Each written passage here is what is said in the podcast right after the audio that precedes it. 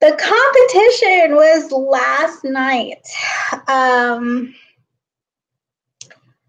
I danced for, I guess, like 5 minutes, a minute and a half or 2 minutes per dance. And I was only doing 3 dances, salsa, bachata, merengue. I go in to find out that the inside competition, the girl that made it through the mental battle, or maybe created it, there were like 2 other participants that had an issue with their foot, or just got, psyched out and decided not to do it.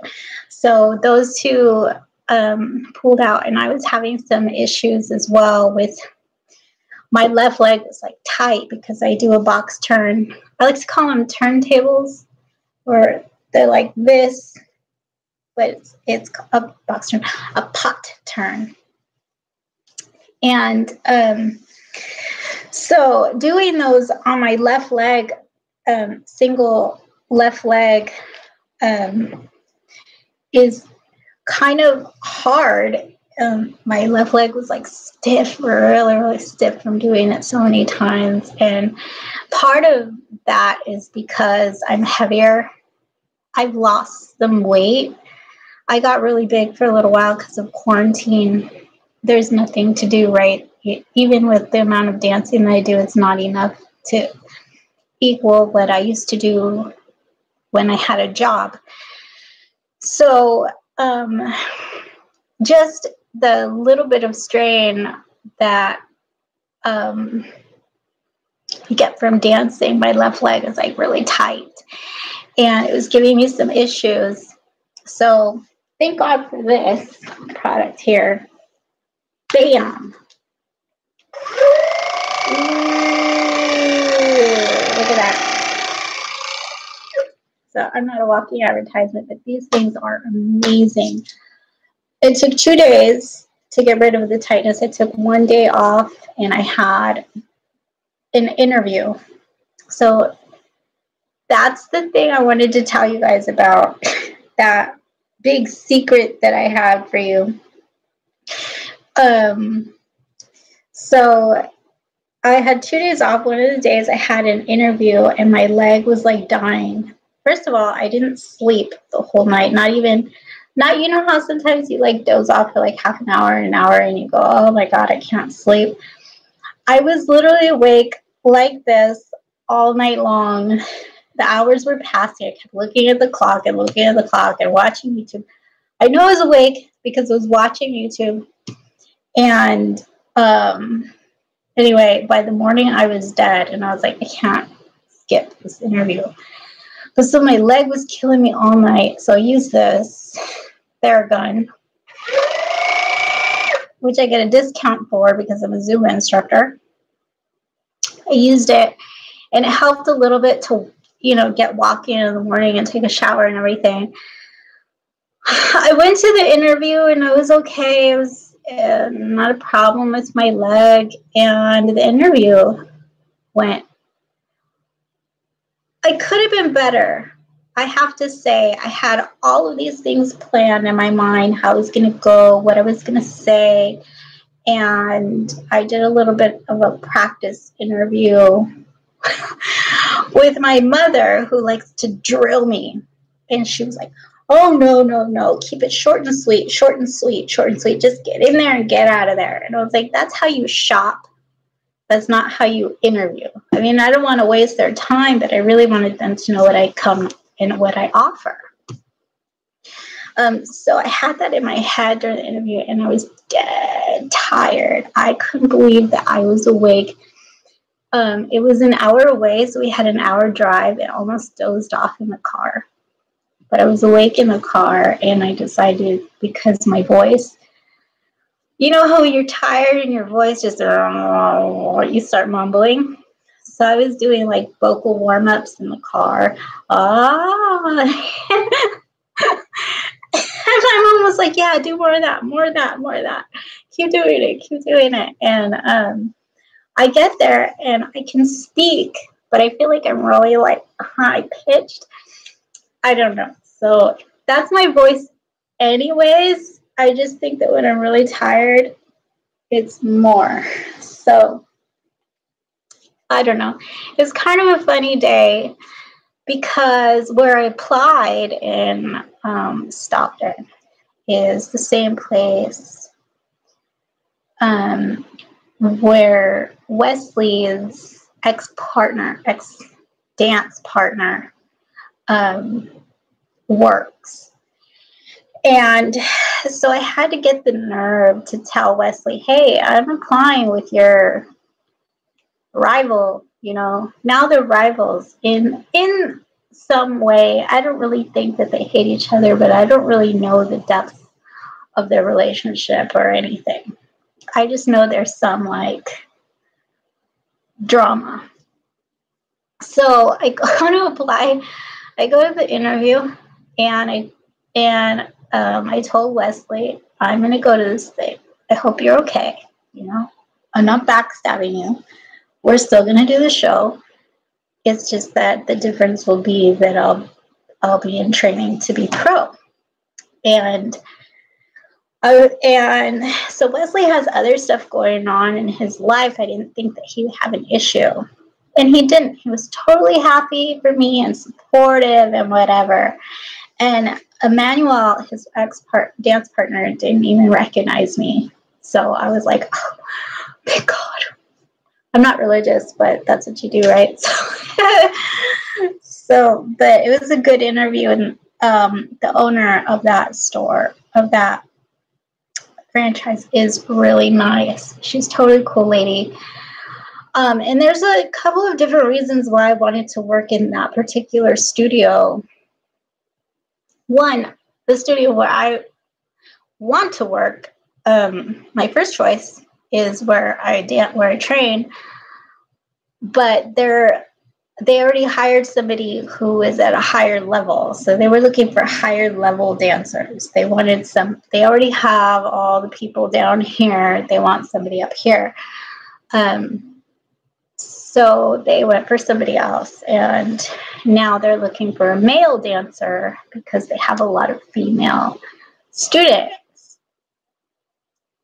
Well, okay, so they don't need me. They're probably not going to need me for a long, long time if they ever want me. So let's just apply somewhere else. So I went over there because when I first started, this is my whole story. When I first started looking up ballroom dancing, it was a long time ago before I even started it, and I saw an interview on the internet.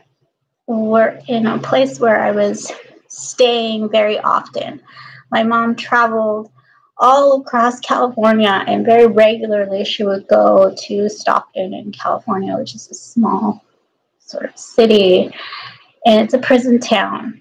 She works in prisons, so I would stay in the hotel with her for like a week or 2 weeks, however long she needed to be there. And while I was there, she's like, why don't you go do something, get a hobby, go walk outside, find something to do. So when I was looking for stuff to do, I came across the ballroom studio, and it was brand new. But I watched that interview. I was like, oh, that's interesting, because they were talking to somebody who is hearing impaired and spoke sign language. And so it was really cool that the idea that I could do anything I wanted, even though I was dealing with this other stuff in my life, my personal issues. And it would be acceptable. I wouldn't be like shunned or turned away or discriminated. So that was a really cool thing. So I remembered them from that. And when I was when I saw that they were hiring, it came to me on the internet, please, you qualified to apply for this job. I was like, oh my God, I would love to work there. So I went to this interview and I kept it short and sweet. I don't think I gave her, you know how you answer a question with full sentences, you tell them everything in like 2 or 3 sentences, but there's not really a beginning, middle, or an end. It's just very sort of vague. Your answer is very vague. That's kind of what I was doing.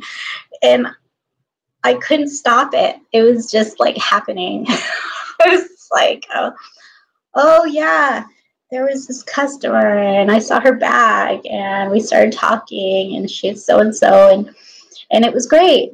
And like, that was the end of my story. But how does that answer the question? I don't know. I just told her that story. So I don't know if I'm going to make it to training. And then the competition, I told her I'm going to be in this competition coming up on Saturday. So I go to this competition. I show up only to find out that my inside competition, the girl from my studio, is entered in like 40 dances. And I'm only doing 3. So here's the problem with this particular entry. How we entered this particular competition was a learning thing, curve process. So we entered. I am intermediate, bronze 3, full bronze, but I am not, you know, I just started there. And I could dance. I could follow into anything that you give me, but it takes a lot of practice and technique to not mess up and do it over and over and over, you know. So Wesley decided, well, we're going to give you like silver moves. We're going to put you in a higher level, make you do moves so that you can compete, because the competition was all levels. So you could compete with all the higher level people was his sort of strategy. And the other girl was doing basic movements, working on her technique, making sure that they just get through it and look good doing it.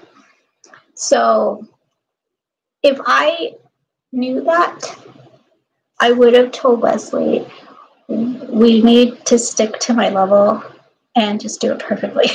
Because otherwise, if I mess up, they're going to look 1,000 times better. And I'm surprised that he didn't know that already, because he was also coaching her some days. And I was really upset that he was coaching her. I was like, how could you do this to me? Coaching the competition, but it's just their job, right? So that's the problem with Pro-Am. Pro-Am means that the professional that you are partnered with can possibly also be training your competitors in big competitions. So you're not the only one getting the benefits from them. And that's why in Arthur Murray, they do team training, team teaching. So you can go. So if she goes to my teacher, I can go to her teacher and we can, you know, really see who's better, I guess, is the idea. But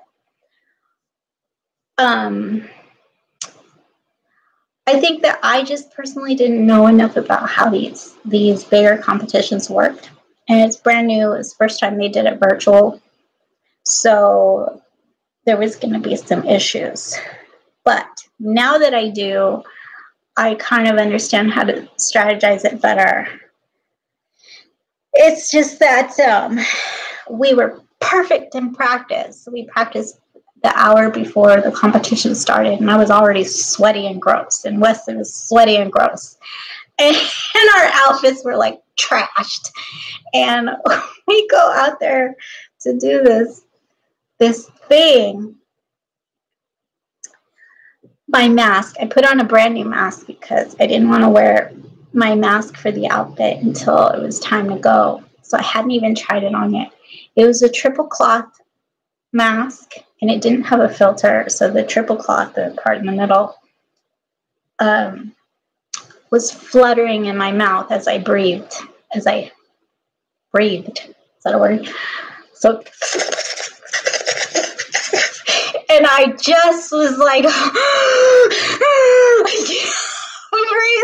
I can't breathe, and I can't take this thing off. I didn't know if there was a rule, like if you take your mask off, you get 10 points off or something like that. So without knowing the mask rule, I was like dying. I just tried to get through it. And then I started laughing because it was funny, and the laughing made it worse.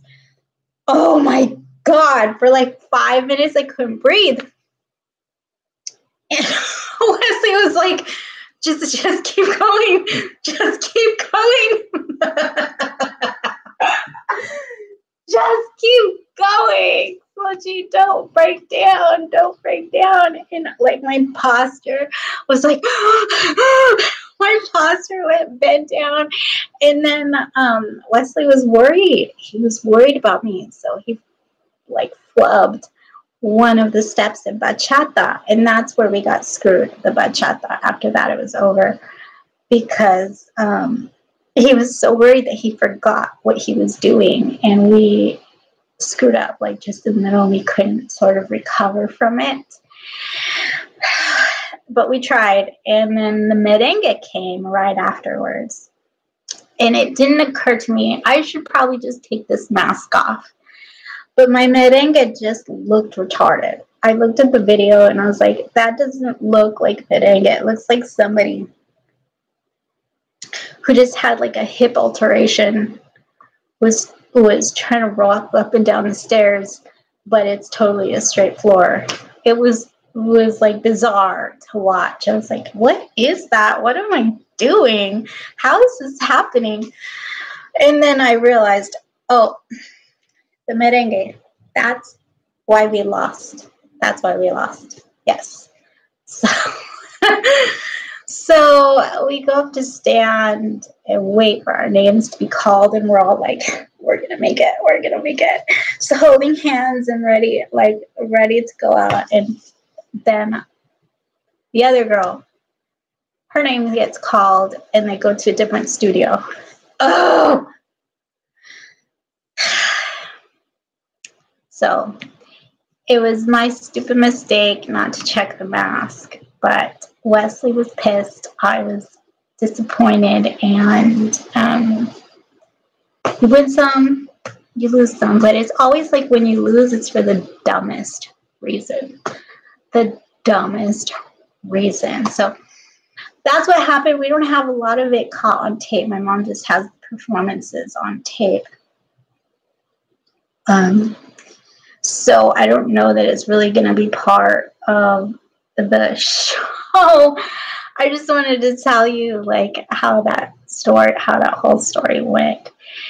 If it's not part of the show, it's just because it was five minutes. It wasn't, it's not really worth showing. It's a lot of practice for nothing. It's not really a performance worth watching, but it was a cool event. I would still encourage people to go to the virtual competitions, but to understand that if you are going to do anything beyond your level, you better execute it perfectly, because if you don't, you're going to look stupid. And the people doing their own level or below are going to look better than you. So they didn't win either. I think they got like 8th place out of 38. That's not a big win. But I think that certainly if I didn't have that issue with the mask, that we would have placed a lot higher. It's a personal opinion. We'll never know. But yeah, so that's the end of my story. That's the week in drama. I don't know if I'll get that job now that I didn't win the competition and they've all seen it on videotape. But we will see. I got about 2 weeks. They said if they don't call me back in 2 weeks to call them. So we'll know soon. Thank you so much for watching, you guys. Please subscribe to The Babble Reel. Check us out on thebabblereel.com if you want a free. If you want a private session of Zumba with me, Xochitl Lopez, Zumba or Strong Nation, I'd be glad to give you a class. They're about half an hour long. It's not a long time.